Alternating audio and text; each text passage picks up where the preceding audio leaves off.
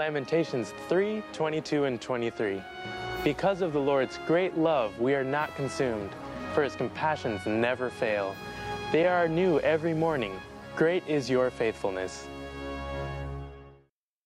The following program presents principles designed to promote good health and is not intended to take the place of personalised professional care. The opinions and ideas expressed are those of the speakers. Viewers are encouraged to draw their own conclusions about the information presented. Welcome to Healthy Living. I'm your host, Margot Marshall. There are many factors that literally reshape our brain, which in turn reshapes our behaviour and the quality of our lives. Today, Dr. Eddie Ramirez will be talking about the powerful effect of social relationships on what is called neuroplasticity.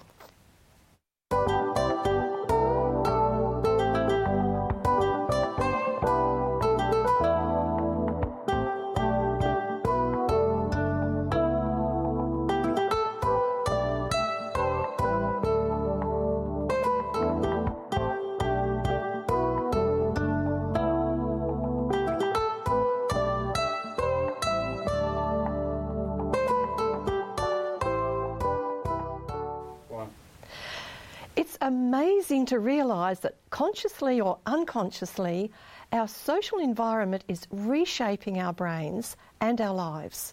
I think you'll be fascinated to hear the insights about this research from our guest, Dr. Eddie Ramirez. Welcome, Eddie. We're very privileged to have you here to share your research with us. Thank you very much. It's a pleasure to be here again in Australia, one of my favorite places on earth. You're only saying that because it's true.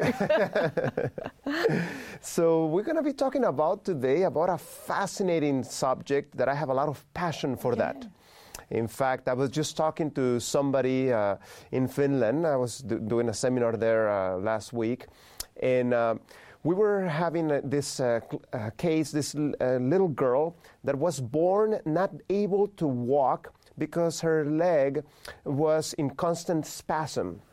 And some of the physicians said uh, what this girl needs is a surgery and cut off the tendon and try to straighten up things. But some neuroscientists uh, decided to uh, challenge that, and through neuroplastic exercises, I saw that girl with my own eyes. That girl is walking today fascinating. That how, is incredible. how the about. brain is able to change. And the good news is that this not only happens on children, adults will continue to change. And as I tell my, my, my, my patients, the brain can and will change. That is just incredible. I didn't know it would be taken that far to actually avoid surgery just by what's going on in the brain. I know there's an intimate connection between the brain and the body, but that exceeds anything I'd ever heard of. So please tell us some more. Yes, uh, so there's many things that have an influence over our mental health and over our those changes that are neuroplastic inside of us. So today I want to explore a fascinating um, subject, which is how our social environment has an impact over our mental health. And it's important to understand that the environment that we put around us does have a positive effect. And you know, I travel very much. I've been, what, 69 countries on this planet. And I think you've been to quite a few in the last couple of months. That's right. I don't know how you do it, to be honest. I can transition the, the time zones just like that. Oh, but something I notice is that many of these countries that are becoming very secularized as society is changing, that is having an effect on the mental health of the inhabitants of those societies. And maybe economy wise, things are doing good, but sometimes as things change, they may not change in the right direction. Uh, for example, in the old days, everybody had good social interactions. Mm-hmm. Uh, people were more social with their neighbors and so forth. Today, uh, uh, there's more of an independent uh, spirit. Yes, you know your neighbor and you say hi, but have you ever sit down with him and had dinner with them and, and get to know them more deeply and so forth?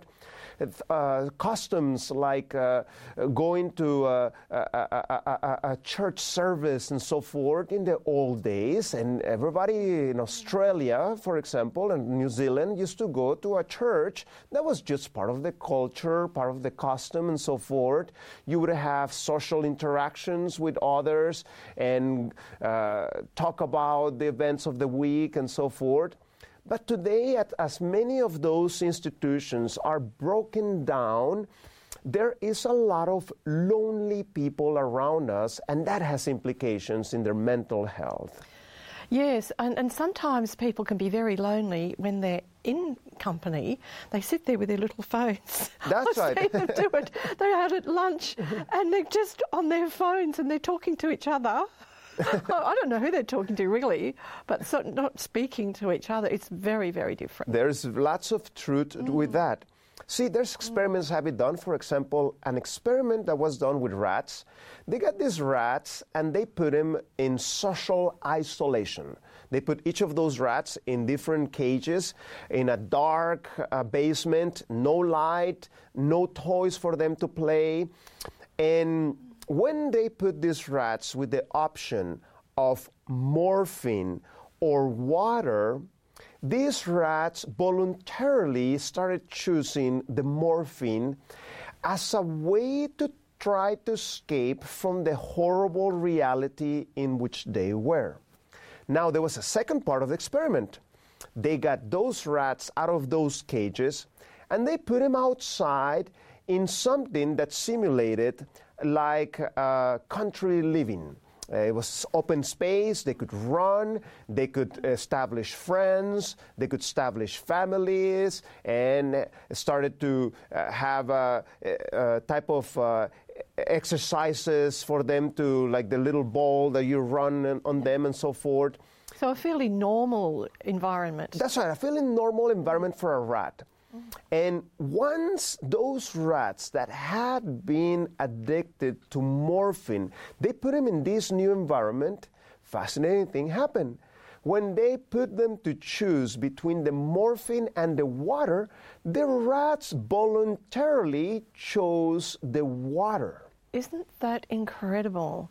And it, by now they might have even had a form of addiction or any that? That's right. They had established addictive yeah. behaviors. And this is what happens your habits create pathways in your head. Mm. As I tell my patients, it's like a, a, a grass field. In the grass field, if you start walking in a certain place, you will start creating a path. And if you come back to that grass field, you would rather choose to walk in that grass field that in, in, in, that, in that pathway in the grass instead of walking in the grass by themselves. Like a default. That's right. Yeah. So, in the same way, at the level of your brain, the things that you repeat will start creating pathways.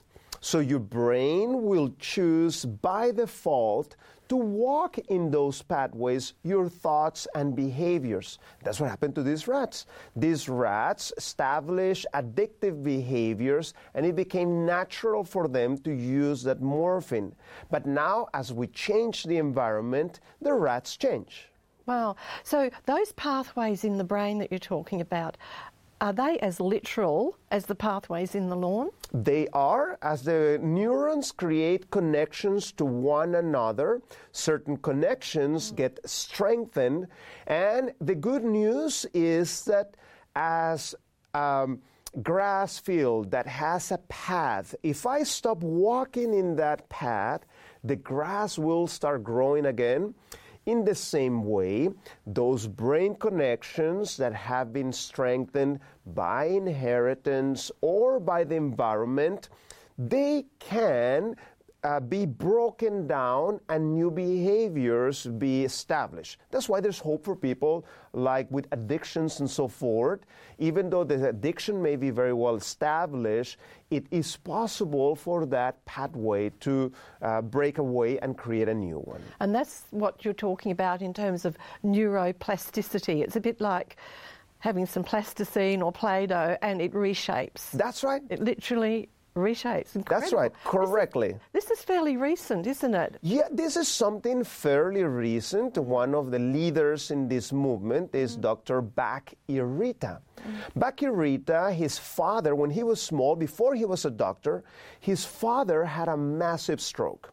And they, it left him paralyzed, unable to speak, and so forth. The doctor said, We're sorry, this is the way that your father is going to stay for the rest of his life. But Bach-y-Rita and his brother say, No, we don't believe this. We believe something must be done. So they put his father to crawl like a dog and um, to stimulate him so that he can start uh, creating change inside. The, the neighbors were shocked to see the way they were treating this poor old man, but they continued doing it.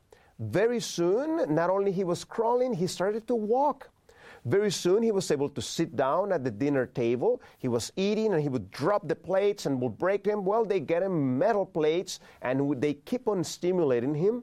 Very soon, he was up and walking. He was able to remarry. He was able to, um, to continue his job and he died not secondary to that stroke, but of a heart attack climbing a mountain. Oh my goodness, that's incredible, isn't it? To so, think that he, they didn't expect him to ever be able that's to right. walk. And what Dr. Yeah. Bach-y-Rita said, you know, this is so interesting. This is what I need to do with my life. So he went to medical school. He became a neurologist. And by the time he became a neurologist, that's when his dad died. Mm. And he thought, well, probably my dad had a small stroke, so I'm going to check his brain. So he ordered an autopsy on his father's body. And to his surprise, he realized that 90% of the connections between the brain and these movement areas of his body had been broken 90%. as a result of the stroke. 90%. 90%. So, how could the brain be able to readapt so that he can walk? That's neuroplasticity. And how does that happen? How, so how does that happen? The areas that are dead secondary to a stroke, you cannot do anything but the areas that are alive can change and they can learn how to uh, re educate so they can take over those areas that had been dead. And in that way, new connections are built. And he's able then to start moving and so forth. Eddie, tell us more about this Dr. Bach-y-Rita. So, Dr. Irita, based on the experience that he had with his own father, then started bucking off that old assumption that the brain is set and cannot be changed. So he joined uh, Wisconsin University in America and started designing these fascinating devices to train the brain for different conditions. For example, uh, blind people, they cannot use their eyes anymore.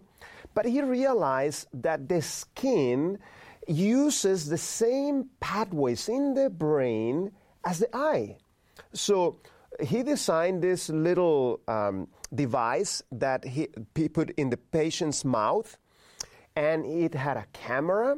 So the camera would capture the image, it would send that image to the tongue, and that little device would draw the contour of what the camera was seeing. So the person learned to see with their tongue. Fascinating thing, isn't it? That is quite amazing. and to another, see with their tongue. So just, oh.